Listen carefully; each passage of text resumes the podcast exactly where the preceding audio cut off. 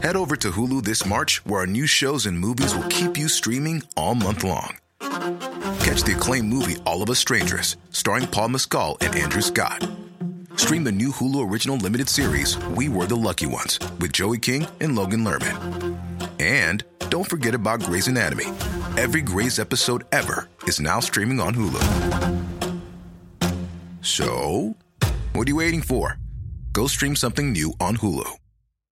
Spring? Is that you? Warmer temps mean new Allbirds styles. Meet the Super Light Collection, the lightest ever shoes from Allbirds, now in fresh colors. These must have travel shoes have a lighter than air feel and barely there fit that made them the most packable shoes ever. That means more comfort and less baggage. Try the super light tree runner with a cushy foam midsole and breathable eucalyptus fiber upper. Plus, they're comfy right out of the box. So, what can you do in a super light shoe? What can't you do is the better question. And because they're super packable, the real question is where are you taking them? Experience how Allbirds redefines comfort. Visit allbirds.com and use code SUPER24 for a free pair of socks with a purchase of $48 or more. That's A L L B I R D S.com. Code SUPER24. And there's the Ashes. England has won as the ball crashes to the boundary. It's not just a game. It's a half volley, drives it down the ground, and there it is. It's the ultimate test of mettle That's a and of spirit. You've just seen? It's not just passion. Oh, that's the one. It's believing that nothing matters more. Jones! What a blinder that was. It's not just winning. Oh, what a catch! It's a courage that never knows when it's beaten. A direct hit from Flintoff. Could that be the moment that turns this game? It's not just the first morning. It's every game, every session, He's done it. every ball. Him. Perfect delivery. It's not just a team. Extraordinary drama. It's our nation, unified by a pride of three lions and a crown. Oh, Stephen Harmison. And he's got it. There it is. A brilliant moment for the nation to savour. Oh, he's dropped it. Oh, no, he's got it. England win. He's having an absolutely fabulous series, is Alastair Cook. What a good start for England. It's not just cricket, There's unbearable tension everywhere. it's the Ashes. Hello and welcome to the final Crick Index Ashes podcast. This evening we'll review the final test match between England and the old enemy at the Oval, and as difficult as it may be, we'll try to put this series into some sort of context. We'll also have a bit of fun and try to pick our Ashes 11. Dan Rhodes, let's come to you first. With the Ashes all sewn up, was it just that England couldn't get up for this final test match, or is that a disservice to Australia's determined performance with a massive victory margin of an innings and 46 runs. What did you make of it? Um, well, what I saw of it, I would I would say uh, it just kind of highlighted issues that have been present throughout the series, really, and that have been masked by excellent bowling spells. Um, and both teams have struggled to bat when the pressure's on. So, you know, it didn't it didn't tell us much new, but it told it kind of confirmed some things that we already knew. Um, kind of with Lyth, um, Bell's struggling, and we've not got a spinner. I, I absolutely agree with what Dan said there. I think it, I don't think it revealed anything new. It, it just sort of kind of confirmed a lot of what was expected uh, and what was oh, sorry suspected. Um, I think that um, it's it's probably a good wake up call um, for the for the team. Um, if the series had ended after Trent Bridge, I think um, a lot of England fans might have been going to the UAE thinking, "Right, we're going to win this three 0 We're absolutely brilliant." There's no, you know, but um, I think that this, this, this team uh, is right at the start. Trying to be too not not to be too cliched, but it's right at the start of its journey, and um, it's very raw, and it's still got a lot of holes and a lot of flaws that need ironing out. Um, so yeah, I think it's I think it was good. I mean, I think the Aussies thoroughly deserved to win. Um, it might have been a different story if England had decided to bat first, as they should have done. But um, I mean, bowl, batting, bowling first at the Oval. I mean, What did you make of that, Dan? Did I, I felt just because Australia were batting wise were on their knees, um, Cook thought, you know what, let's just let's just put them in. but it's the Oval. It's the Oval, man. It's the best bat. Historically, it's the best batting pitch in England. You know, more draws than any other ground, and you know, it's just oh, I don't know. They were very I mean, I know, I know, I know. I know the Australians had a couple of dodgy tests, and you know that it was overcast and it was a bit of a covering of grass, but it's still, you know, the oval. Apparently, Clarke would have bowled as well. But when they asked, Yeah. Alec, Stewart- they asked Alec Stewart, and he said it should have batted. Well, uh, yeah, Stewie would know, wouldn't he? You know, Exactly. you know, you know, he- he- if he if he doesn't know the oval, then yeah. So yeah, you, you always bat first. If you win the toss, you bat. Um, yeah, but hey ho. Alex, uh, we have an Australian amongst us, so uh, Alex, let's bring you in. Uh, pleased, I take it that uh, consolation victory at the end, but uh, an emphatic victory at that. Yeah, pleased more at the emphaticness of the actual victory than of anything else because I think we needed something to remind us that it wasn't all doom and gloom, especially after Trent Bridge when we're thinking, uh, is Steve Smith the right choice for captain? Is Warner going to deteriorate now that Rogers has got, uh, now that Rogers is retired, obviously? It was good to kind of be reminded of the fact that this side is still quite a, a young and good side, but there are serious issues that need to be ironed out. Uh, with the toss, I do think it was a mistake to send the Aussies in straight away, especially knowing that it was Pup's last test. There were certain players that were always bound to get up for him, and I think, I think batting, sending in someone to bat the oval without, without having the confidence knowing that you can really get the first three wickets quickly was a bit of a mistake. But again, I think yeah, Dan's right. Dan Rhodes is right when he said, "Look, they they punished us at Trent Bridge, and you you really wanted to go in for the kill, prove a point, and then spend a good day or two in the first innings being able to consolidate a good score. That didn't happen, obviously, and it was good again to get up for Pup because I think his career, while it's been tainted by this Ashes series, which was deemed over here as the unlost, unlosable Ashes series, it it was still a phenomenal career nonetheless, and it was good to go out on a high for him, especially in such an emphatic fashion. Yeah, completely. Uh, and then to reply, after sending the Australians in to reply with 149 all out, um, England kind of rolled over and, and, and asked the Aussies to tickle the bellies a bit there. Uh, I felt, uh, Rhodes, what did you make of uh, Yeah, England's collapse there? The obligatory collapse, let's say. You know, one team has to collapse, don't they? Just to just to keep the, the pattern going in this one, just to make sure the one team completely dominates the other team, in no matter what test match we're in. I, I watched the highlights and they didn't last very long. so- um, it was pretty grim. There were about eight terrible shots, were there? Um, it, there was there was nothing redeeming about that innings.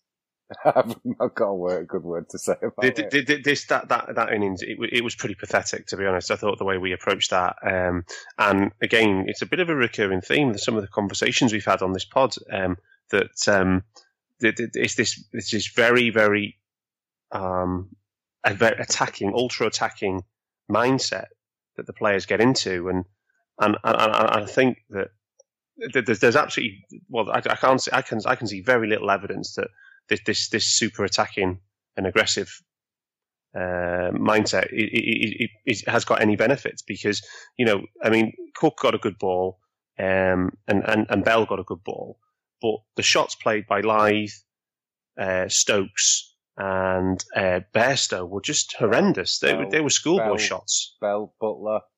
All No, well, Bell no Bell got a balls good through- ball, didn't he? Oh, getting balls through the gate though for some of them were just like Yeah. like oh, Buttler's Butler got ball. drives. Yeah, but there was there was three players caught on the hook. Um, uh, uh, you know, it's just it's just unforgivable, really. Uh, and if you if if you can't play the hook, then the last thing you should be doing is doing some kind of airy waft at a fa- at a quick bowler like Lyth, Johnson. Lyth especially, I was a bit disappointed with his choice of shot. The way it was, it's like that kind of thing that Warner does, but at least Warner does it when he's on eighty or eighty-five or whatever. Ah, and he just spooned it, spooned it up dismally Spoons to it, mid yeah, on. spooned it. Siddle though, Siddle, we picked Siddle to play in the first. Siddle test. Rose, you've been you've been saying since the preview podcast, Rhodes, that Siddle, where is he? Yeah. And finally, Siddle comes in with magnificent figures. Exactly what they needed. Alex, should, should- yeah, let's let's bring Alex in. Uh, should Siddle have played with with Harris being out? Should, you know, Siddle's the guy to give you guys control, wasn't he? But but you went with Hazlewood.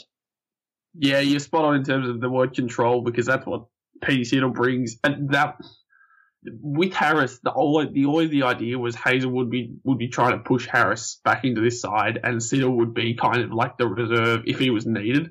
That was uh, going in because Hazlewood was being brought in as the prodigious new Ryan Harris, and Harris's injury kind of I'm not sure how well they actually coped for it, really, because that that came out of the blue. He was always being prepared for at least the second test comeback, and he was our most important bowler right now, because Mitchell Johnson's historically known to only play in Australia and have real trouble, especially on the subcontinent. But he he we didn't expect him to not have the effect that it, did.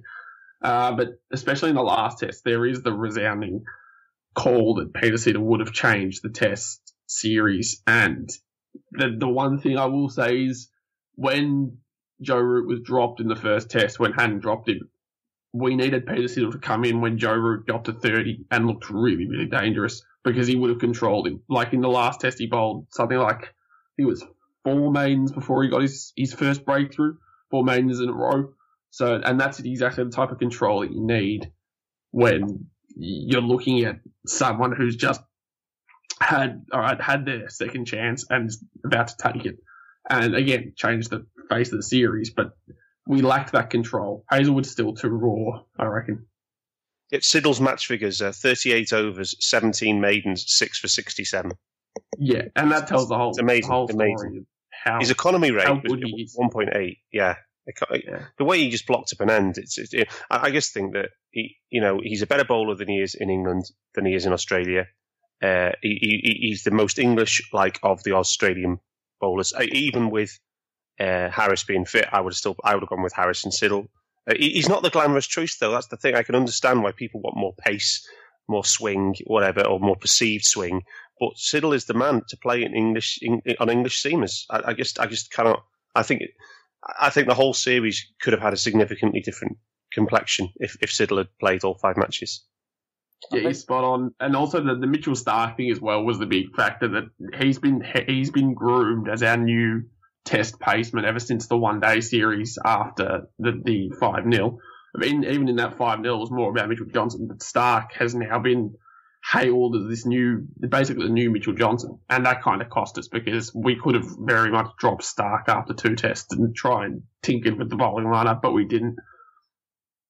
It- It's it's almost that uh, just going into the the uh, Australian bowling unit. I felt that that the Australians made themselves that we can't drop Johnson, we can't drop Starc, and because you can't drop those, you can't drop Hazlewood because we've bigged him up as the next McGrath, and they almost uh, messed it up for themselves because uh, having two left arm quicks and Johnson can be expensive, uh, Starc can be expensive. They can't keep it contained, and that was the thing. You know, you'd have two or three balls, and then something would go down the leg side, and then it would, you know, the the the, the build up of pressure that McGrath could do because McGrath wasn't ultra pace or anything. He just put it in the same spot over and over again. That bo- that's kind of boring style, and I think what my point was supposed to be is that nowadays the the good old fashioned boring bowling, test match bowling isn't considered sexy. The good old fashioned grinded out Alastair Cook style of batting isn't considered sexy because everybody wants to have the macho bravado sort of thing.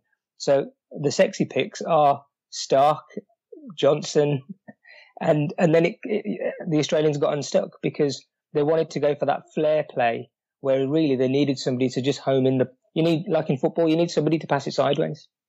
Yeah, the interesting thing was, before the match, uh, the, uh, the Aussie the Aussie media were, were bigging up Pat Cummins, weren't they? Instead of um, instead of um, uh, Siddle to come in to come in for Hazlewood, and so even then he wasn't really even being considered. Yeah, he did fly under the radar. Especially there was the whole the whole question was who do we put our faith in, Starc or Cummins? It's been it's been the consistent argument for a few series now. Even James Pattinson entered the fray too. We still do have that young bowling attack, but if you think about it, Starc is Starc for the entire series didn't have one game like over two innings where you can say, okay, he was outstanding just as a pace bowler, not necessarily taking wickets, not necessarily t- making maidens, just as a pace bowler who can, at the right moments, control innings, at the right moment, at the right moments, come up as a strike bowler, and as an all-around bowler, can helped in a partnership just deter England. There was not one complete two innings game where Starc ever looked like that was his game, like like Mitchell Johnson did back in Australia. That where you'd say, okay, Johnson's man of the match. Even then, we needed someone who would just have one innings to put England like had 12 runs in like 12 overs in a in a spell, six overs each bowler each side to just put on the pressure and heap the pressure. There was too much wide balls, too many four ball absolute killers, and then the fifth is so loose that they hit a four or they get a lucky edge, and then the whole the whole over's ruined. The biggest problem I think with the selectors, just going back to your point, I mean, the way the selectors structured it, it was the coming to age supposedly of this young bowling attack. Mitchell Johnson would be leading the line. He'd bring his talent to England, where which he dominated in Australia in the five 0 and he'd just help Mitchell Starc through. But that's the thing when you don't have Mitchell Johnson firing, then he's expensive. Mitchell Starc's not the type of bowler who's going to hold up a bowling partnership because he needs someone at the other end who's either taking wickets so he can keep the momentum or who's controlling it so he can look for the cutting edge ball. And do you think, then, that, do you think the selectors were a bit um, gung ho with the selections, you know, going for this kind of bowling attack because they were complacent? Do you reckon, in general, the Australians came into this? You know how you said before it was the um, the unlosable series. You know, it's in the bag anyway. All we've got to do is turn up. Was there a bit of complacency then? Do you reckon? Yeah, undoubtedly, and especially in the selectors because they refuse to be proactive. That's the biggest thing that, especially over here in the Australian press, that they're being killed for. Is they there were a few changes that the experts in the paper made that okay, yeah, fine, they're writing words, but there were fairly obvious changes, especially after the first test, where you're kind of thinking, right, how long has Clarke got left? How well does that batting lineup play out without someone to just literally sit there and hold play up like an Alastair Cook, and how well the biggest thing was how well does this bowling lineup gel? Like because having Starc and Johnson, who are effectively two very similar bowlers, without you, you talked about Glenn McGrath before as being the perfect controller, and that's exactly what we need when you've got a bowling lineup that is as expensive and inconsistent overseas as our bowling lineup is. It's it's a problem that should have been amended, especially after Trent Bridge should have been amended, should have been wholesale changes. To be fair, the last test, when it was all wrapped up, showed that we can make, we had the potential to make those changes, but it was too little too late. Uh, yeah, Rhodes, uh, conversely, uh, England had a, a, really good seam attack, and not necessarily one bowler dominated too much, but um, each bowler had it so that they had a test match each, if you like. You know, Trent Bridges or Stuart Broad, Edgbaston, Anderson killed it. So Steven Finn had a spell. So they all had a match winning spell. Um, the stats will always say that the Australians took more wickets, but even though Starc may have taken all these wickets and things, it, it just didn't transpire into that match winning spell that, that Alex was alluding to. Um, so you reckon the selectors got it pretty bang on then with the bowlers, uh, Rhodesy? No, for the for the English. For the yeah, I think it's hard to argue um, with any of the bowling selections. It was kind of one in, one out when Anderson got injured. Um, Wood came in and performed. I think it's the economy rates for the Australians, like you've just been saying there. Starc took wickets but went for nearly four and over. Um, Hazlewood, surprisingly, out of the Aussies who took 10 wickets, was had had one of the better economy rates and the better averages, so maybe we've been a little bit harsh on him. Um, and Johnson was the worst. Johnson 35, you know, every wicket went for 35 and at 3.7. Um, whereas the Aussie, uh, whereas the English attack, like you say, are all pretty consistent. All managed, you know, there were six bowlers who took 10 wickets and they were all, the, the main strike bowlers, Anderson, Finn and Broad were, were underneath, underneath 28. Um, so yeah, England's, there's no, no, absolutely no complaints. I think the English bowling attack won the Ashes rather and, and Joe Root rather than uh, batsmen think, or the batting lineup. I think I think you give I think you give Hazlewood a little bit too much credit there because he, he, his economy rate for the series was three point seven, um, and as you said, all the other all the Aussie bowlers were closer to four than they were to to three. Um, and and Siddle was the only one who came in and played that one match and, and, and really tied up an end. And I, and I agree, absolutely agree with what Alex was saying because the, the guy who was going to block up an end and keep it tight was was Harris, uh, and and Harris would have been the foil for for Johnson and for Starc. Now, there's no question that Starc's got wicket taking abilities. He can bowl extremely quickly and he can swing the ball. And, he, and I agree, he, I, I, agree, he's a bit raw and he, he still gives serves up quite a few four balls. But if you had somebody you could block, but then either a really good spinner, um, which neither side had, or Siddle type character going at less than two and over at the other end, Starc makes perfect sense. But Hazlewood maybe was the guy who was brought in to do that. But he, and, and, and, and to be honest, he had one good game, I thought, at uh, uh, Lords. Um, and but apart from that, I thought I don't I don't think he I don't think he was up to the job. I don't think he performed that well. I think, and that's a good point because, because he's young. Oh, sorry, it was, it, sorry, it was more his age, Dan. I, am giving him some um, some leeway in terms of because I was listening to another uh, podcast, another cricket podcast, and there were an Aussie on there saying the thing was Hazlewood, he was really struggling to control how much it was swinging and moving. And it, it'd go with his first couple of balls and, and pitch them and they'd move miles and then it'd be it drifting onto Cook's pads or something like that. And he, could, he was really struggling to control the amount of movement, movement with the Duke. But I think he's got the skills. And if you had Hazlewood and Siddle as your controllers and then Starc and Johnson all, all iron, depending on, on your pitch, as your wicket taking, I think they'd have a nice balance. It was because they only had all the pressure was on Hazlewood to do the controlling, and, and that was too much for him. Yeah, that's uh, basically absolutely spot on because their balance was completely out of whack. Usually, even with Harris, because he can bowl a longer spell than Johnson, you usually had more overs in Harris to be able to bring to bleed in one of Starc or Hazlewood. Even if Hazlewood played with Harris and we played four pacemen, the biggest problem with Hazlewood that I found this series was he wasn't when he when he did apply pressure, there was no end result. There was no he either like forced the pressure and his partner took the wicket, or he like pushed and pushed and pushed, and after five incredibly good balls just on the spot, McGrath like went in for that sixth and went in for the kill. I, there was no killer instinct there for Hazlewood. He has got such immense talent, but until as Rosie said, he controls his swing and I think most importantly controls the way he constructs a partnership with his opposite end, then you're going to see more of what we want in a controlling bowler and less of kind of this hybrid that, that either because he did bowl a fair bit with Lyon too, and that's when he be, tried to become the strike bowler, and that's when you could tell that he was a bit out of his depth. He needed to play a role and then just come in with a few wickets here and there, which is what he did uh, pretty well at when he did get a chance in uh, New Zealand or against New Zealand or South Africa in the one days. He did play very well in the World Cup.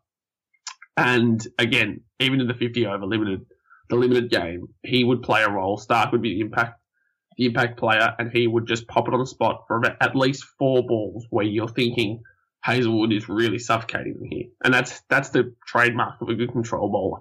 And exact, that's exactly what we were lacking which is the biggest problem. Yeah, so um, uh, Kenneth, let's uh, try to put this series in some sort of context. I mean, um, from my point of view, with you know 18 days of Test cricket only played, you know each each game being completely dominated by one team, it's not a classic. It may have been a, a lot of drama and a lot of moving and ahhing, and if you're English, you're liking it because it's a victory. Um, but it wasn't that. I, I prefer to see the you know the really edge of the seat close Test matches that, that you get that really makes it a, a spectacle. Uh, uh, more of a traditionalist sort of thing. Dan, I know, uh, Kenny, I know you're a traditionalist as well. Into, you know, you, you like the, but uh, there's yes. no, this is, you know, it's, well, it's, it's not, it's, not test, say, it's not test cricket, is it? It's not a test, test cricket. cricket is a five day game. Okay. It's a five day test of endurance and willpower, stamina as much as skill. And, um, this this series was it was in, if you're, if trying to contextualize this series, uh, the shortest Ashes five day Ashes series in history. So that tells you something about what, what this series was like. Um, I've never seen a five game sequence of such a disparity of results and, and, and one sided nature of matches. And, and uh, incidentally, I mean, England's record in tests in 2015 is um, is, is play five, lost four. Uh, sorry, one five, lost four, including uh, you know uh, two matches against the Windies and New Zealand, and it's it's a pretty erratic it's a pretty erratic set of results. But in terms of this series, um, I think it was high on excitement, uh, but it was not high on quality. Um, I don't think.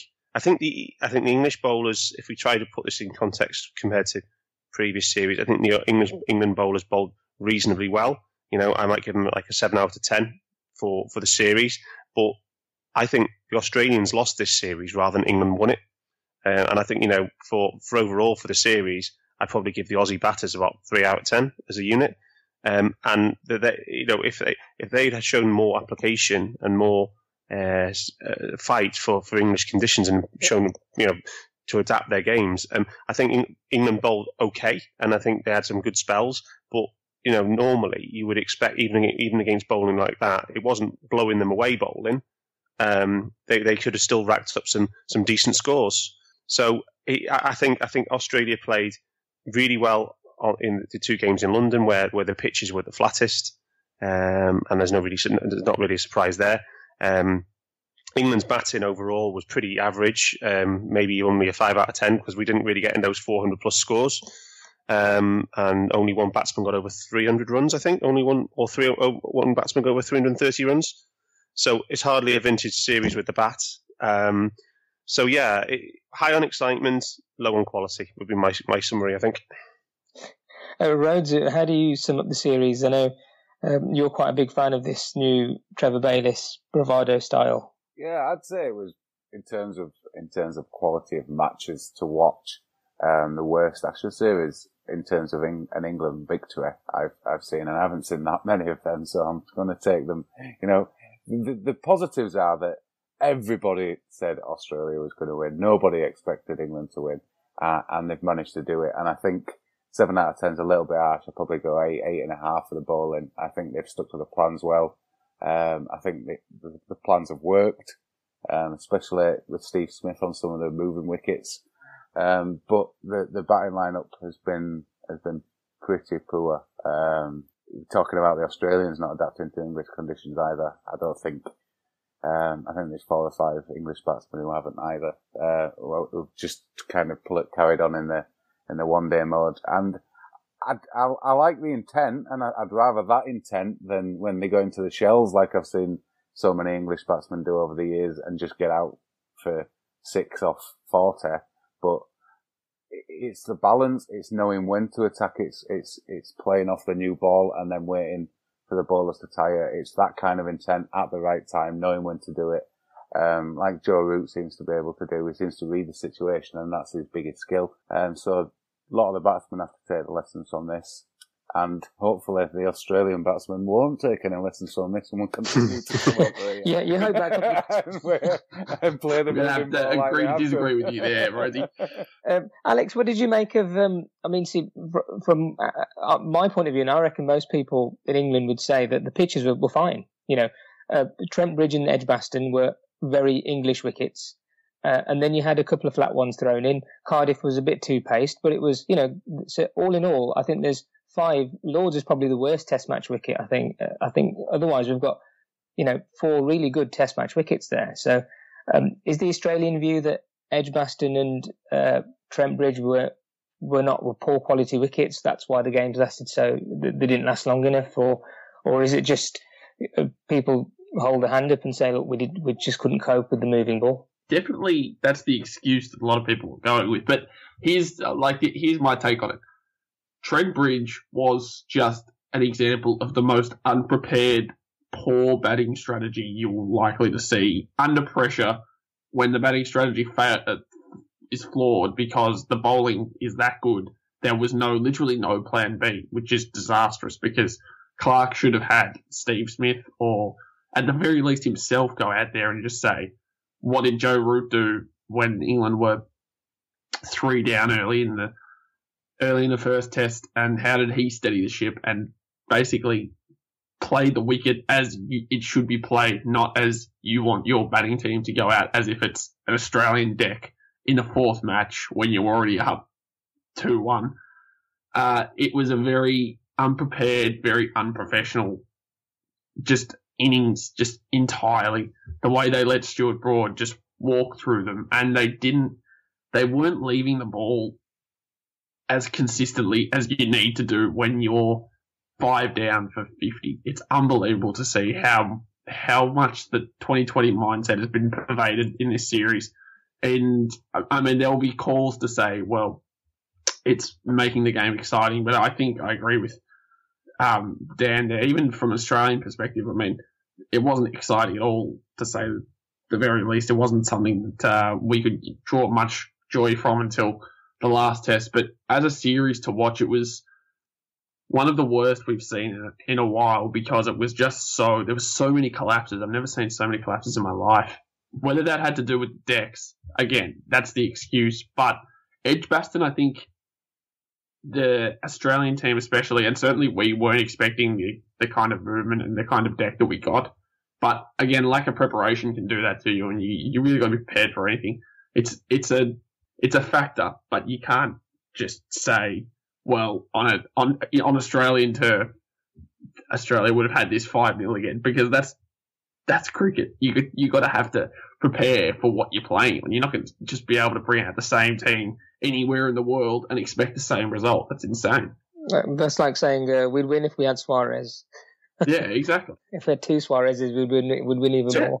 there was quite. There was quite. A, there was quite a gap in between the fourth and fifth test, wasn't there? There was about ten days, I think.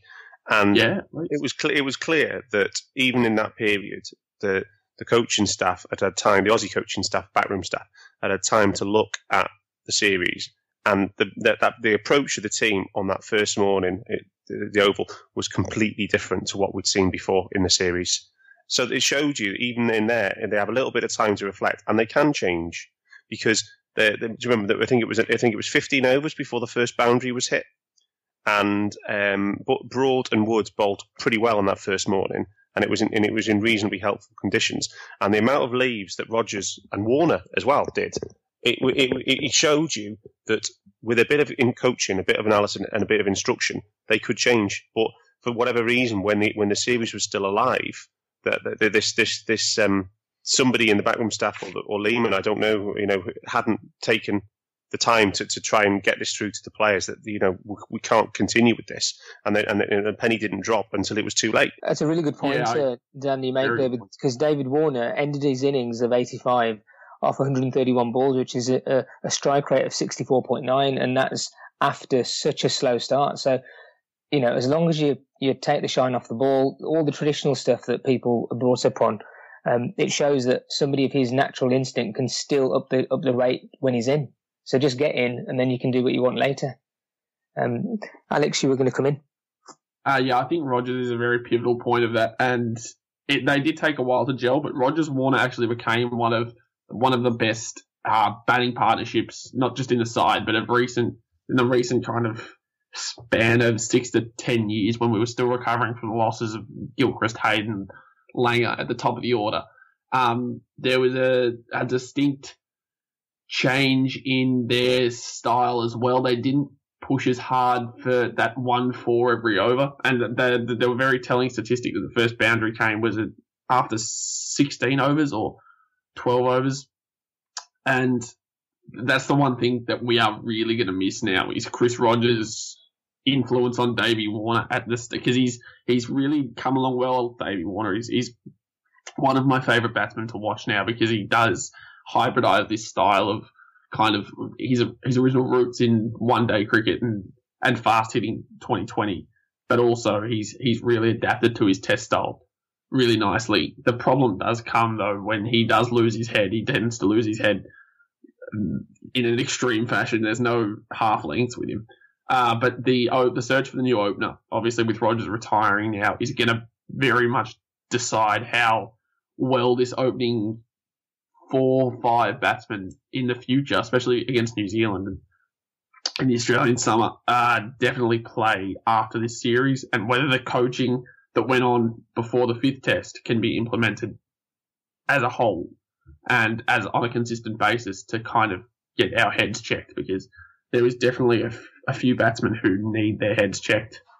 It, you uh, know what? It, it, it, makes me think, Alex, that maybe maybe the team, the, the, these these generation of Aussies aren't maybe uh, as as good as the ones of the past because they, they, they the ones the guys in the past would would would think on the spot for themselves and know when to change and when to um, change their style and, and, and when to attack and when to defend and when to dig in.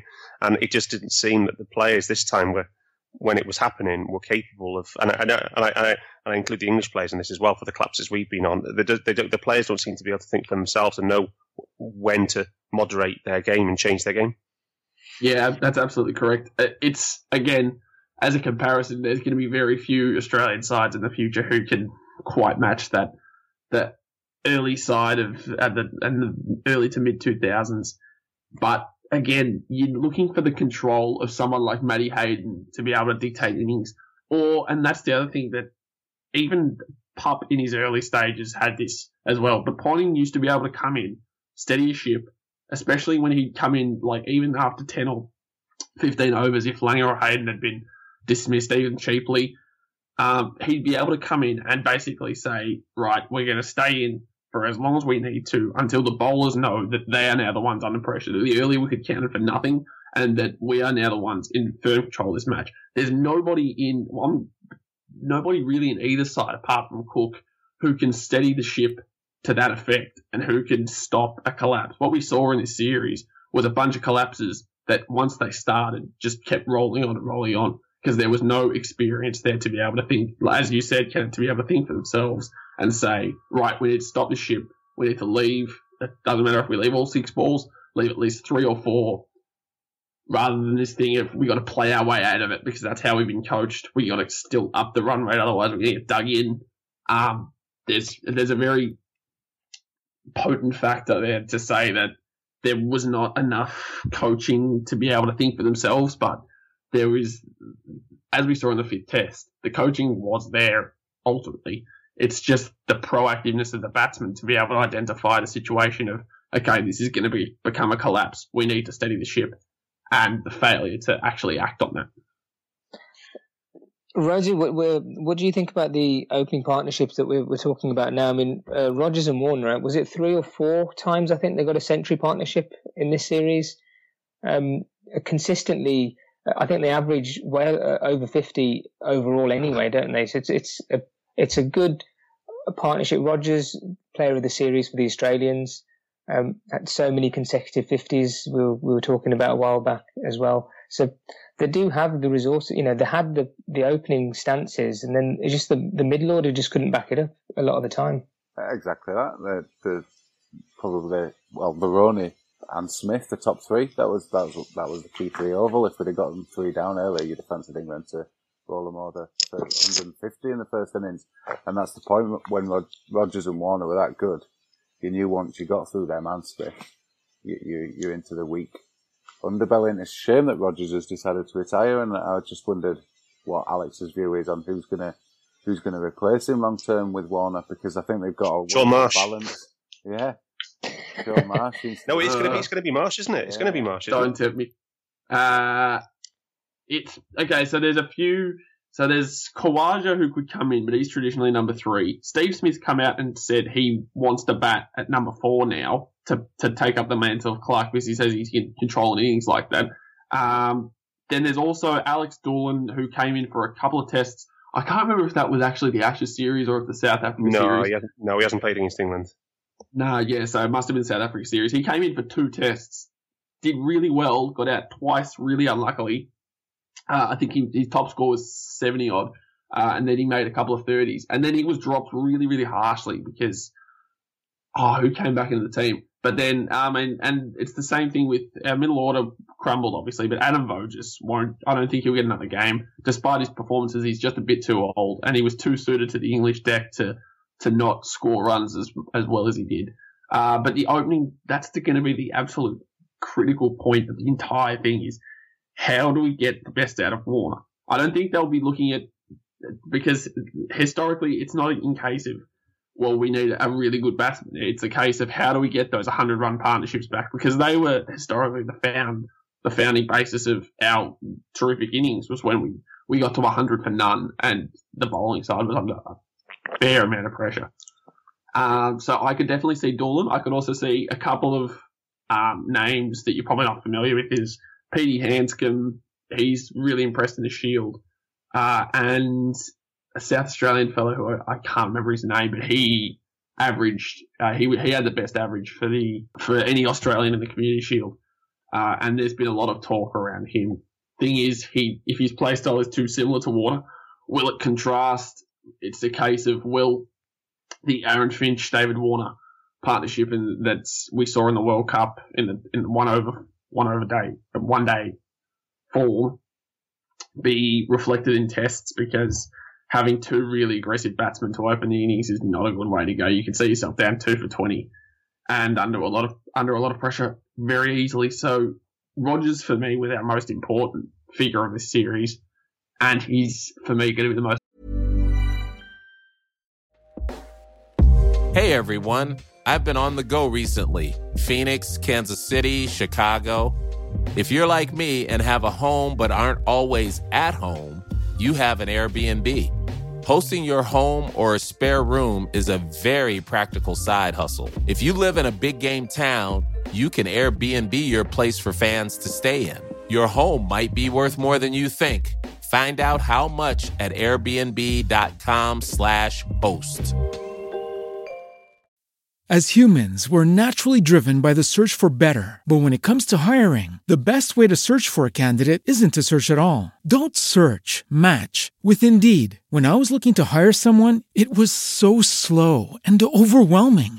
I wish I had used Indeed. If you need to hire, you need Indeed. Indeed is your matching and hiring platform with over 350 million global monthly visitors, according to Indeed data, and a matching engine that helps you find quality candidates fast. Ditch the busy work. Use Indeed for scheduling, screening, and messaging so you can connect with candidates faster. And Indeed doesn't just help you hire faster. 93% of employers agree Indeed delivers the highest quality matches compared to other job sites, according to a recent Indeed survey. And listeners of this show will get a $75 sponsored job credit to get your jobs more visibility at Indeed.com slash podcast. That's Indeed.com slash podcast. Terms and conditions apply.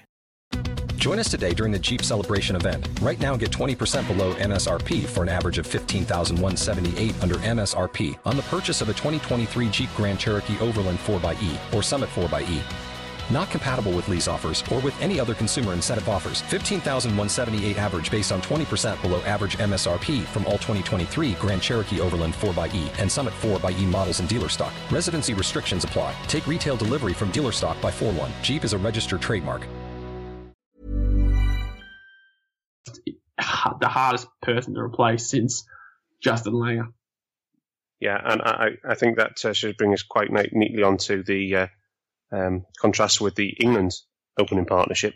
Because if you'd have told me that before Part- the series, partnership, Dan, partnership. yeah, we, we, we, we, we'd have had an opening batsman who'd play all five tests and he'd average 13 and we'd win the series, I would have said, get out of town, you're absolutely mad.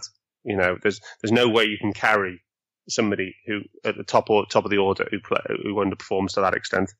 And even Bell, Bell averaged 27 in five tests. You know, so and he was he was he was in your engine room.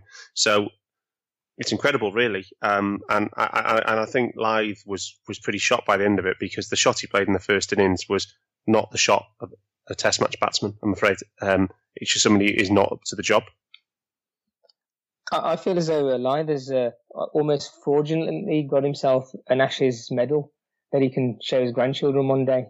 Um, but it's almost that you don't really want to say it because then his grandkids will be like, "So, Granddad, what did you average? How many fifties did you get, or how many centuries did you score against the Aussies?" And he'll be like, they have to shamefully put them But he back. got 100. he, he- he did get 115 runs in the series. what, where where do England go with the partnership with this opening very much junior and senior partner in the partnership? Where do they go? Uh, Hales, anybody? Hales or Ali.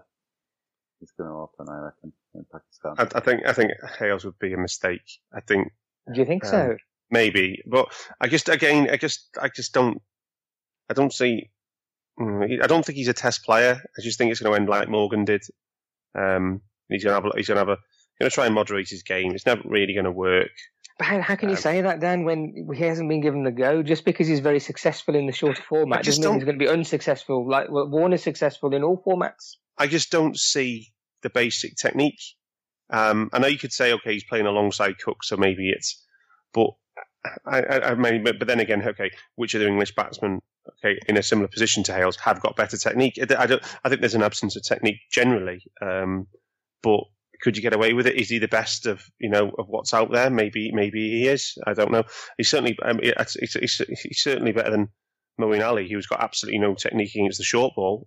You know, as, as we saw again at Lords, he got hit absolutely. I don't think I've ever seen a, a batter get hit more squarely on the, the, the helmet than he did. Then he just didn't move, and it smacked him straight in the side of the head.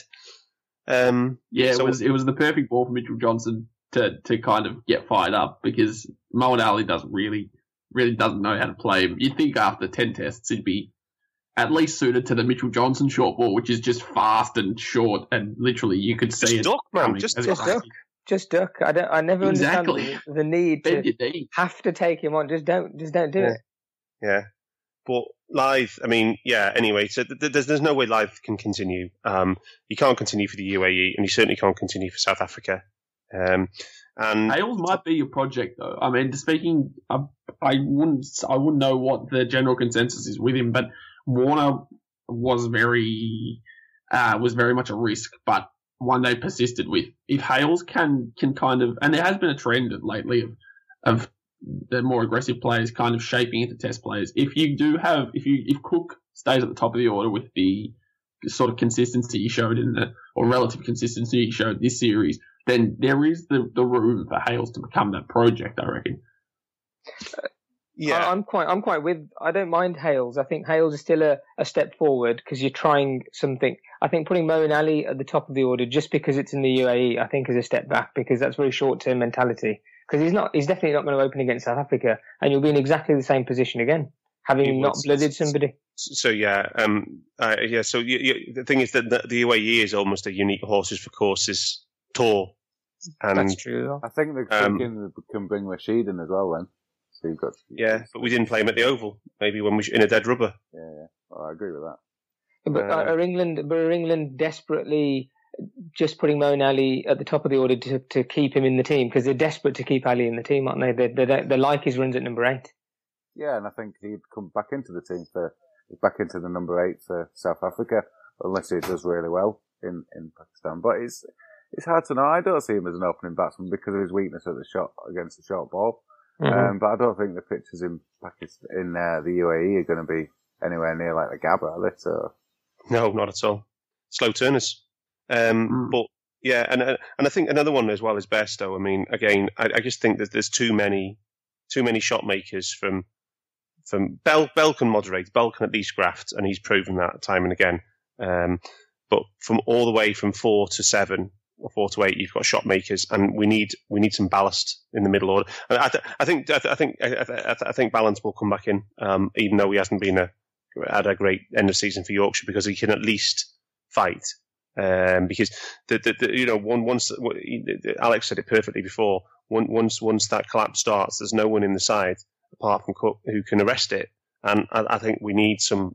We need we definitely need a Cook type player at five or six. You- well, to be honest, I'm happy with Stokes. I'm happy with Stokes, and I'm happy with Buttler. They, they'll come good, and I, I'm happy with their stroke play at six and seven. It's fine, but we need more uh, solidity at five. And can you afford to persist with Bell? That's the the other question that kind of came out of this series. Well, I mean, we're, if we're struggling to think of any uh, anybody to come and open, you know, uh, and the last thing you want to be doing is scratching around for another. You know, at least at least he could. Could he could he get a, a few more years, averaging forty, maybe? But is, it, is there a is there a thinking that Bell may uh, hang up the boots? Well, I heard an interview with him, and he sounded particularly non-committal about it all. You know, he sounded like he might be ready to do that. To be honest, Uh, Very, very much. The, the phrase was, "I'll, I'll take stock. I'll take stock." It kept I coming hope, out. it, I hope he, I hope he does it on his terms rather than getting dropped. I think I think it. they'll give him that respect. To be honest, Mhm. with Cook still as captain, I think they they would do that. But what's your feeling, Rose? Do you think Bell will will give it will keep it going for a bit, or Ah, he's got another five years, so I hope he can. no, I, I, uh, I, you know, you've asked. We must have talked about Ian Bell in every single podcast. I think, yeah. I mean, you- topic for everyone, everyone knows my views on on Belly, so um, it's up to him. at least at least in this match, he got his head down and he grafted, and he got two good balls. To be on, to be fair, you know, he can't really do much about that. But he did try to show some application in this match. Well, let's let's come on to the uh, the other bit of the whole thing. Uh, what do you guys make of the player of the series, uh, Rogers for the Australians and Root for the English? Any objections?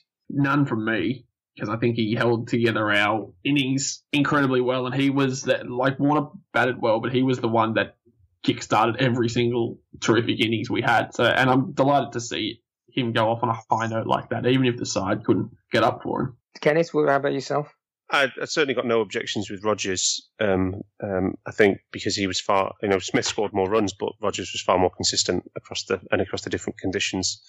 Um, Root, yes, you can see his obvious choice, but um, I might have been tempted to give it to Broad. You know, he's 21 wickets at 21. It's pretty Mm, pretty good. My sentiments exactly. I, I was I was kind Broad of for me, you'd say that. Broad, Broad all, for me. Broad all day long. He, he was the most consistent player throughout the series.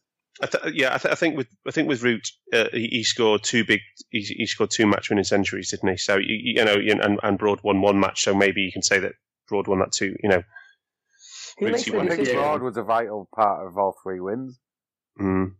I think the decision may have swung in the fa- in the fact that Root kind of consolidated every innings where you were side. There was the fear that another collapse would happen. Root would would come in, and a couple of his big knocks came when they really were needed. And again, the match winning, the whole match winning idea. I mean, yeah, Rosie said there that Broad was part of the the three match winning moments, but that may have swung it for the selectors of the player of the tournament is the, the the importance and the influence that Root had on every uh, English batting innings. Um, who makes the decisions with about the player of the series? Is it still the, the Coach. opposition Yeah, it'll be Bayliss and it'll be Bayliss and Lehmann would have made the choices. uh, for, for obviously the op- for the opposition? Yeah, yeah. Man of the series is always done by the opposition coach. Yeah, I thought so. I thought so. Um, He's never going to give it to Broad. then. yeah. No, that's what I was about to say. The likelihood of any Australian giving credit to Stuart Broad is, I'm afraid you're barking up the wrong tree there. oh, I just me. thought How Broad not- was that now? I thought Broad was not, not only consistently the best across um, the series, always performing well, but he had the performance of the series as well. I think the 8 for 15 is the performance of the series. Okay, so it's a it's the the composite Ashes team then. So just to get the controversy started, I'll I'll hastily list my eleven players, and then you guys can maul maul it maul me together. Uh, here, here goes. Are you going to do all 11 or are we just going to do the Shall- batters first? Shall I? Should I was going to do my eleven, then get you guys to pitch in, and Yeah, that, or should we just go through it? sections, uh, Do them in sections, the five, the five batters, then the all-rounder, then the keeper, then the three seamers, then the spinner. Okay. Well, uh, okay. So my five batters were Cook, Rogers, Smith, Root, and Ali. Well, I agree with Cook you. and Rogers. Yeah, Cook and Rogers openers. Then anybody disagree with that in No. for your Ashes eleven? Nope. No. Okay. Number three, Smith. Yeah. Well, I agree Yeah, with Root, uh, I, I, I agree with Root and Root and Smith. So number places. five is the contentious point, isn't it? Number five. Yeah. I wouldn't have any. Well, it's hardly going to be Australian. I'll put it that way. Well, it's got to be Warner, hasn't it? You can't put Warner at five though. 418 runs at 46. So I was going to say, are we picking five batsmen or a middle order batsman specifically? See, I, I thought you can't pick Warner because Warner's one of the openers. Agreed. That's why I, I, I typed Warner into that. So the, the only reason I've gone for and Ali. deleted it because I thought it's not by five. Well, I'd rather play. I'd rather play. You know, obviously Cook and um, Rogers are would be a very good attritional opening pair, definitely for test conditions. And why couldn't you have Wa- Warner at three, um, Smith for Root five? That's idea. a fair point, yeah. And even Warner might idea. come in and uh, be an impact player for a, a middle order. So yeah, that that works. I, I didn't know that was the rules. I thought that I thought the, my my rule book was different. If if that's Well, you put acceptable, you put then I'd Moeen do it. Ali in the top 5 That's only because number five. No, but that, that's He's a because spinner category. no, no, is he all, That's all, what all, is he all rounder? he's not a, he's not a spinner, and, and the UAE will, will show us all that he's not a spinner. Um, no, yeah, he's I- going to be a bit I didn't realise. my, my my rule book said that okay, you pick number one and two, and then you have the choice of the openers on both sides, and when you've exhausted that, that's then done. But otherwise, no, I agree with Dan. If that was the case, I'd put I'd put Roger, I'd put um, I'd I'd, I'd draft Warner in. And It's uh, our team. We're It's- ripping, it's we're ripping up your Yeah, yeah. rule book, Amit. I agree with that. Going Ali Ali can Ali can get, can go. Ali can carry the drinks. Warner's in. yeah. Well, Ali might come in as a, a six to eleven somewhere. He, he may well do. He may well do. it is a, a fair point though that I want to make that there seems to be an equal, a fairly equal amount of English and Australian batsmen there. I mean, Cook and Root were the two standouts, and they were above, but then still got the three Aussies there. Whereas I think we're going to see a very different story for the bowling selection, to be perfectly honest with you, because I'm actually struggling to think of an Australian bowler I'd put in my five. Um, I've got Siddle, which goes to show you how well our bowling. You can't have Siddle. I'm, I, with him. I am sticking with him on the hypothetical basis that he would have done well had he been. I'm putting my faith in. He would have done well had he been played. Um, because I just can't, I can't put Stuart Broad in there. He ruined it. I, I'm putting a. If you can have a hypothetical Siddle, I'm having a hypothetical. Um, oh, Swann, Graeme Swann's going in my team as well. okay, all right. Okay. Put Wardy in there. Just with a lol. Oh, are we all agreed that so my my, my all rounder at six is Stokes? Yep. Is everyone Yeah. all right with that?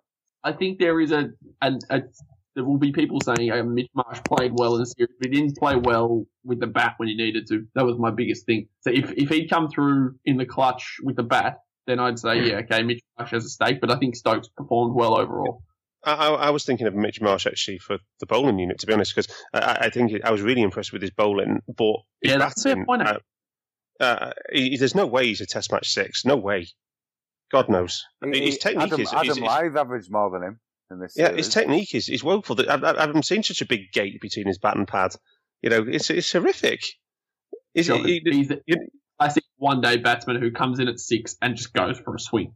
Yeah, he's not a Test match six. No way. But um, but Stokes did some of the Stokes shots Stokes he played in this series. Goodness me. yeah, yeah, wow. Um, but Stokes, I think Stokes um, with the baton is in the all rounder slot for me. That then brings us to number seven, which is the the wicket. We'll, we'll say that's the wicket keeper. And um, Alex, you're not allowed to say Brad Haddin if he was in the form of when he came last time. I've gone for Nevill. Yeah, me too. Controversially. Um, I think he played incredibly well for someone who came in uh, at the basically came in at the behest that hadn't. You, you'd either perform well or Haddin's back in because there's we're dropping you after a game. We're not giving you a chance if you don't perform. And I think he did. To be fair, I think he did perform very well. And Debut. Buttler didn't make it didn't make it an incredibly hard decision because I think they were fairly equal in terms of performances, and they both made some terrific catches. Yeah, it's it's it's, it's a tough one. You can't. They're both similar averages. Nevill slightly better, um, and both of them kept really well. Uh, but none of them scored the volume of runs you need from your keeper. So tough one. I, I'd probably go Buttler. I'm biased. I, I, I don't think either. I don't think any of the keepers made any bad mistakes. Um, I was quite impressed with Nevill. I have to say, he's very neat and tidy. He looks like a good, good, good test prospect. Um, Buttler, I think, is is extremely athletic. His bat, his batting is too good in um, in, in in the one day form to to to. This is just anything other than a short term blip. I think because he's just got to figure out. I think he's a bit mental with him now because he's trying to play like a test match player. But as I said, if if we had players who, would, who were better balanced higher up the order, then Buttler could just come and play his natural game without any fear of, of, of, reprisal. But I think for this team, I, I, I'd give it to um, Nevill just because he has shown a bit more application with the bat. just just because of this series. That's all. I mean, overall, I think Buttler's a fantastic player, and as, as soon as he realizes that just just play the way you want to play, there is no rule book out there saying that you've got to do it this way or that way. Just play, and he'd be just fine. Uh, exactly what you're saying, Kenneth. But yeah, okay. So um, I was looking to try and find who'd, who'd conceded the most byes, and I couldn't actually find that. for a second there, Kenneth. I thought you were going to say that give the uh, gloves to Bairstow. oh God, no. Yeah, you can't really find out which which keeper conceded the most byes or the fewest byes. That would that would Go be a good the way to separate them, I suppose. Yeah, yeah, yeah. Uh, shall we go to the next one? So uh, uh, number where are we? Number eight. Broad, I've gone for broad as well. Yeah. Alex. Mm. Mm. Yeah, okay, I'll Say go it. Broad. fine. Stuart Broad, all right. that, that medium You could say pacer. Johnson. You could That have medium Johnson. pacer. capable it is on from this side of the pond to be able to just to just look at our bowling attack and a bowling attack that carved you open five 0 and go, no, none of them are better than Stuart Broad. It's just painful. And again, it's the testament, it's just a testament to the bowling attack that I've ne- I haven't seen maybe India, but our bowling attack in world cricket so specifically suited to home and so completely out of depth anywhere but home. I'm just thinking about what this bowling attack would, would do on the subcontinent, or if they went to South Africa and and had Hashim Amla and AB de Villiers smack into them. It'd just be disastrous. There, there needs to be some real coaching going on there with the bowling attack. There needs to be control. Point, yeah, excellent point. But yeah, okay, Stuart Broad, in all seriousness, he was tremendous this, this series. I mean, even watching him carve us up the eight for, he was absolutely spot on with some of his balls to get us out. I mean, some of them were poor, poor shots, but then there were the type of balls that usually come three times in two, inside two spells that you just, you put your hand up and go, nah, we can't do that. And to have them on such a consistent basis, it was, it was just incredible. I think Alex, you just have to recognise that, like you said, about your bowlers at home. Stuart Broad is a very, very good bowler in England. Uh, you know, 207 wickets at, at, 26. It's a it's a fantastic record. So he just he, he just knows how to bowl in in, in England, specific, specifically at Trent Bridge. So yeah, yeah. Unfortunately yeah. for us. A lot, yeah. a lot, of these, a lot of these seam bowlers, which are very impressive in English conditions, would find it very difficult in in India, as do most seam bowlers. Well, last time, uh, last time, last time England went to India, Broad was an, was was a complete non non factor in the series. He was woeful. Military medium, wasn't he? A bit really. He was, yeah. He was he was bowling like 77, 78. It was it was incredible. The be- the best thing is just to go off topic a bit. When India versus Sri Lanka now, uh, the the openers are both spinners. Ashwin and Mishra open the open the innings. It was brilliant to watch. oh so there's yeah. just like you can just imagine the fast bowlers just thinking, "I'm, I'm a fine leg all day." Yeah, basically, it's going to be there's a lot of there's a lot of yards for the spinners to track. That's it. Uh, so, let's go on to let's go on to number nine. I tell you who which bowler is not in this team, and that's Mitchell Johnson. Fifteen wickets at thirty-five. That's not that's not getting in the team of the series. Yeah. Nah, he was awful. I, I was I going, I was going on that hypothetical Johnson Dan in my WhatsApp message. yeah, all right, all right. I made that signal. I'm sorry. Who's number nine? Who's number nine for you, Kenneth? Let's uh, put you down first see, Wood didn't take enough wickets. I, I really like Wood. I think he's going to be a tremendous Test match player. Um, he just didn't take enough wickets to be included. Uh, Anderson had one good game and two poor ones. I'm, I'm tempted with Siddle, you know. yes, I, have got Starc. I've got Starc now. He scored more runs than Michael Clarke. I was going to say important runs. That's, and uh, took 18 wickets and always point. can take wickets. Strike rate of 47 as well. He did take two fifers He's the only Aussie bowler to get a fifer, and he got oh, two. I'd, I'd, I'd have yeah, it's just his, his inconsistency worries me. But I think in terms of the bowling selection we've got, I was tempted to put Anderson based on his influence in just one specific test. But I think in terms of over the whole series, Starc's probably been well, this more important. There still is another seamer spot, Alex. So you kind yeah, of let, us not. no, that's, no, that's Siddle. That's Siddle. Then if you think is if we can't pick Anderson on one game, I can't pick Siddle on one game. oh, yeah, okay, that's uh, yeah, that's a fair point. Marsh was a good shout from Dan. Uh, Dan Kennett before. I think bowling. I'm actually struggling to think if Starc performed better with the ball than because Starc took a lot of late wickets, uh, and he, his speciality is cleaning up the tail. Whereas Marsh, I think he, Marsh got cook out was it twice? Yeah. Marsh's strike rate for the series was 33. Yeah, and, and that's, that's, astonishing. It is. It's dinkum. Oh, sorry, that's an Aussie term. That's it's very much. Yeah, that, that's a colloquial, isn't it? Uh, it's very much like the kind of bowling we needed in terms of important wickets. So I am tempted to put Marsh in there actually. And I think the other, the other one, if you if you got Marsh as a candidate, then the other candidate is Finn because um, he's yeah. twelve wickets at twelve wickets at twenty two, and an economy rate of three point four, which isn't too bad. I'm not, well, having, not, I'm, not having a, I'm not having an Ashes team without Jimmy Anderson in it. You've got his fielding as well. I, I, I put Jimmy his, Anderson as my night, his night watchman skills. The problem is he, he, was he didn't take any wickets in Cardiff. He was woeful at Lords, and he had a brilliant game at Birmingham. But he would have had a brilliant game at Trent Bridge as well. So they would because that's his favourite ground. Yeah, yeah no, but you, you would have had a brilliant game at Trent Bridge though. I'll be honest with you, I've got Anderson written down as my number eleven, but it is just because it's Anderson. I reckon it's just because I'm in England and it just feels wrong not to have Anderson in there. But you're quite right that Steven Finn would be the, the, the obvious choice. No, Marsh would be the obvious choice if you're not going for Anderson. Well, no, well, Finn, Finn and Marsh are very similar stats Yeah, to be honest with the series. then you- but Marsh is supposed to be a batsman as well, so if he's coming in and can just attack at nine or ten, could be quite useful. Well, Well, especially hon- if, I'll be honest with if you, we're not Johnson picking Moeen Ali. If, if we're not picking Moeen Ali, then Marsh makes more more choice as a an eight. Yeah, I'd definitely go along with that. As the impact player, especially, yeah. In, in Although, are we picking Moeen Ali? I am. well, I'm not. I'm picking. I'm I'm picking Lyon as my spinner. Yeah, Lyon actually performed better than I thought he would, so that's why I'm giving him credit. If you're actually Solely on picking the a basis. spinner, if you're picking a spinner, it has to be Lyon. Yeah, if we're picking a spinner for, for because he can spin it, and he got. Yeah. but it was a Right. great. It was a great delivery that got Cookhouse. Do you know? Do you know what I want my? got the ability Do you know what I want my spinner to do primarily? hold, up, hold up an end. Block and end. Just keep Mm. keep it keep keep keep the run rate down But we've while been, the while we've been blessed. rotate. We've been blessed then for 25 years because this was by far the worst series for spin bowling, the worst Ashes Yeah, series I've ever That- seen. It just We've makes you realise how Swann, world class Swann Swann, was.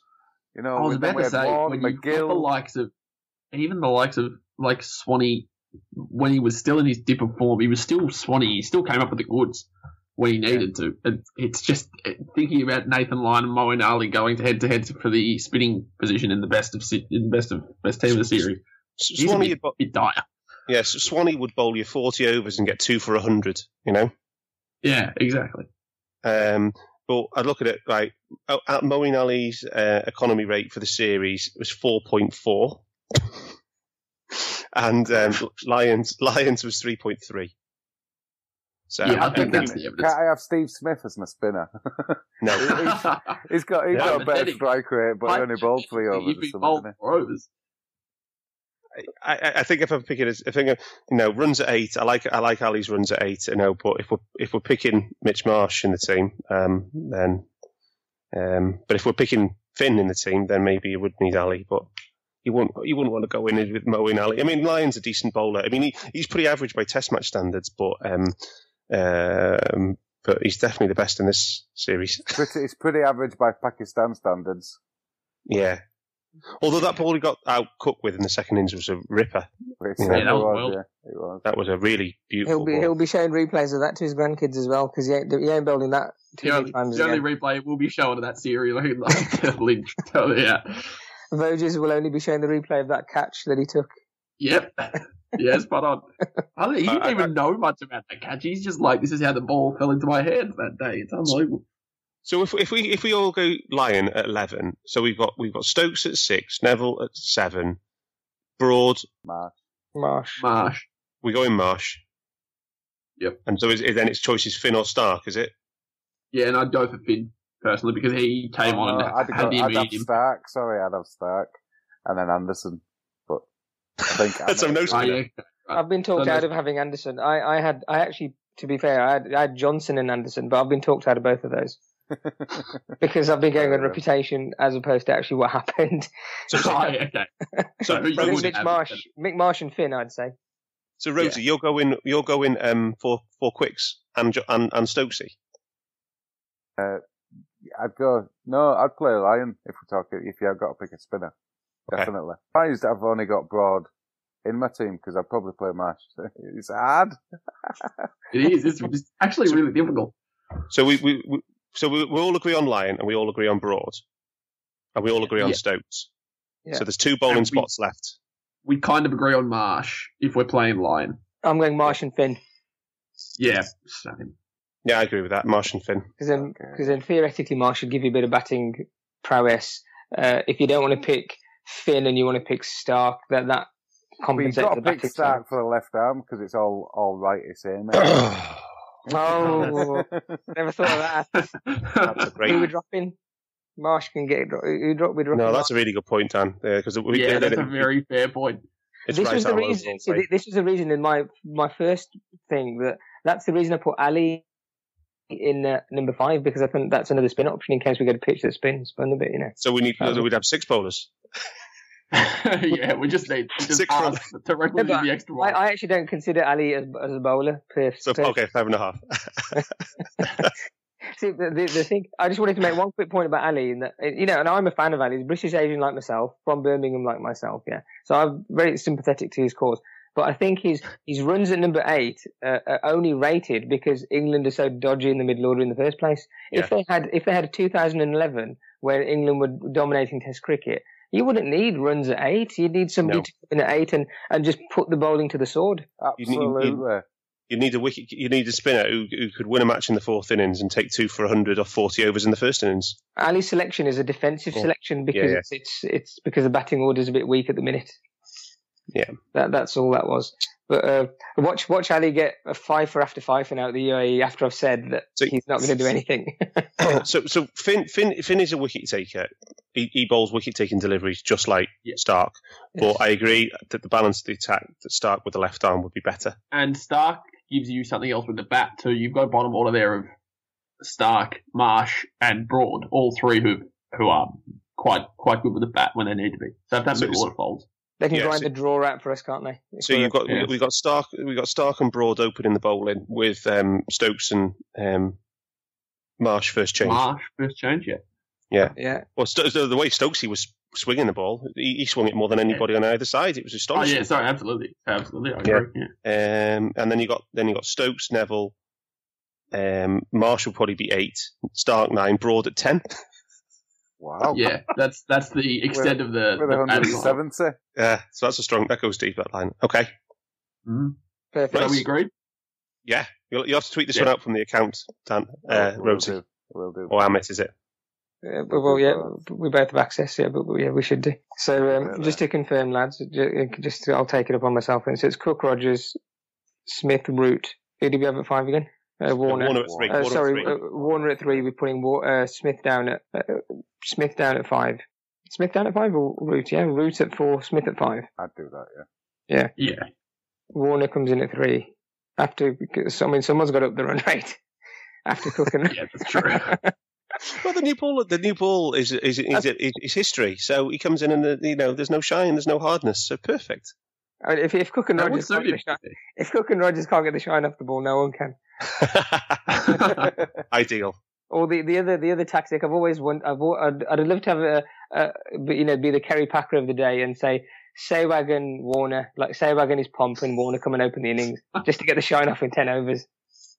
that would be the shot would be shot would be off in seven. The only problem is after ten overs you'd probably be four down with uh, a bit of a regretful tone about you. But that would be that'd be interesting to see. I tell you what. Uh, Stokesy comes in at six, uh, Nevill seven, and then we said Marsh eight. Marsh. Marsh, eh, yeah. Starc, Broad, Lyon. Perfect. Perfect. Let's That's now when we- just just just qu- just quickly, quick two minutes. Let's talk about India Sri Lanka second test. that was that was some defeat defeat from the jaws of victory. That one. I couldn't believe it. I actually tweeted that um, it's an innings victory coming up because Sri Lanka were on the knees in the first test. Um, I think that I think India needed four wickets, and they were 96 runs to get to make India bat again. That's how bad it was. And then you go to sleep, and you switch it on. Now I know how the Aussies feel when um, when that that Calcutta Test match when VVS and uh, Dravid just decided to just keep batting all day. And next thing you know, Oh, Cha- that was- uh, the the beauty the beauty was though that Chandimal was out uh, because they don't have DRS. It doesn't count, it's just it's a poetic justice. Isn't and he it? scores 176 or 67 or something. And and It's- then oh, It's a conspiracy to force India to, to use DRS like the it, rest of the world. it does the Yeah. opposite. It digs their heels in even more. I don't know. the India will never use DRS just because um, they. We were. I was having this big conversation with Samir uh, about the DRS and the. maybe yourself as well, Rhodes, on the Quick Index. I think the whole thing is basically that because they didn't invent it, they're too stubborn to accept it, and because they haven't accepted it now, for whatever reason, even though logic says accept it and play with it, and then from DRS we can develop a better system as system technology develops and all the rest of it. They won't do it on stubbornness, and because they dictate what happens in in world cricket, and all the other boards happen to just fall in line anyway. No one ever, no one ever says anything to them. It, I think if the ECB and the Australian Cricket Board decided to say, look, we're not going to play, we're not going to play unless you do this, Yeah. and call their bluff, I think people need to call their bluff and then let's see what happens because they go around calling everybody else's bluff. We're not coming to play against you guys unless you do this or do that, or you know they dictate to all the other boards, and the other boards are normally poorer boards, if you like. They they have to rely on the Indian income, so they go along with it. Wow, Spot on, to be fair. there's a there's a podcast in itself. It is. Uh, I mean, how frustrating. I think we should all try if you can do it, or at least watch some of the clips from.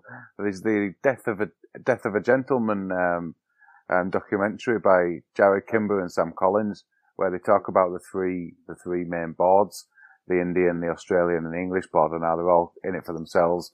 And the the, the game of Test cricket is down because there's lots of teams wanting to develop, but not none of them are being allowed. And obviously the the, the, the money with 2020, but that's another podcast. But yeah, That, that's a fantastic that point, though, Rhodesy. Because uh, have you seen have you seen the film? I haven't, but I, I need to. I, haven't wanna- seen the film. I haven't seen the film either, but uh, I take it, uh, Alex, you're familiar with this as well. Death of a Gentleman. Yeah, Um, I've, I've seen. I've, I've actually seen the ad for it on. Did I it? But yeah, on television, and it did look very interesting. It did, it kind of looked at it from the objective view of well, the, these are three boards, and there's very little evidence to say that they have ever acted in any account other than their own, and that's probably probably bad for Test cricket. I, I, I mean, yeah, we, I'd, I'd- I'd be completely up for because we've got a bit of a break now until England play the UAE. I think it's in October, isn't it? Uh, I'd be very much up for discussing things like uh, death of a gentleman topic about uh, the way world cricket is is run or run poorly. Uh, the the DRS whole saga about technology in cricket in general, uh, and also has it worked? has it worked, has it not worked? Because uh, you know, and and how we've come from those days of uh, you need 22 runs off one ball kind of thing. You know how all that came into play, uh, and also match fixing. Dan Rhodes was the other one yeah. that we were, were thinking of, and uh, a fantastic book. It's by Hawkins, isn't it? Ed, uh, Ed Hawkins. Ed yeah. Hawkins. No, not yet. I'm gonna have to check that one out. Seriously, Dan is unbelievable. Book- Send it, it's send called- it to him. Um, It's um, called um, Bookie Gambler Fixer Spy. Gentlemen, that brings us to a close. The most helter skelter but exciting test series comes to an end, and uh, we look forward to reviewing and podcasting about England in the UAE. Thank you again.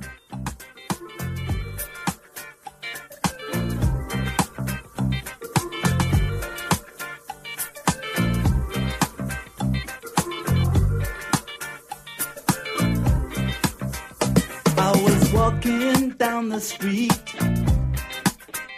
concentrating on trucking right. I heard a dark voice beside of me, and I looked round in a state of fright. I saw four faces, one mad, a brother from the gutter. They looked me up and down a bit and turned to each other.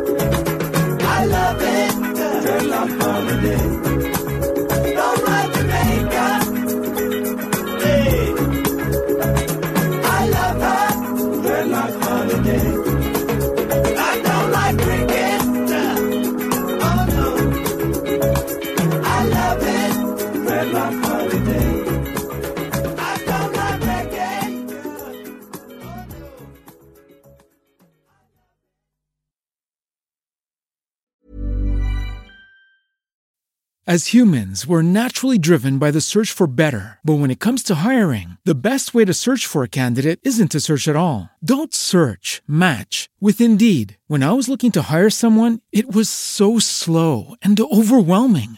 I wish I had used Indeed. If you need to hire, you need Indeed. Indeed is your matching and hiring platform with over 350 million global monthly visitors, according to Indeed data, and a matching engine that helps you find quality candidates fast. Ditch the busy work. Use Indeed for scheduling, screening, and messaging so you can connect with candidates faster. And Indeed doesn't just help you hire faster. 93% of employers agree Indeed delivers the highest quality matches compared to other job sites, according to a recent Indeed survey. And listeners of this show will get a $75 sponsored job credit to get your jobs more visibility at Indeed.com slash podcast. That's Indeed.com slash podcast. Terms and conditions apply.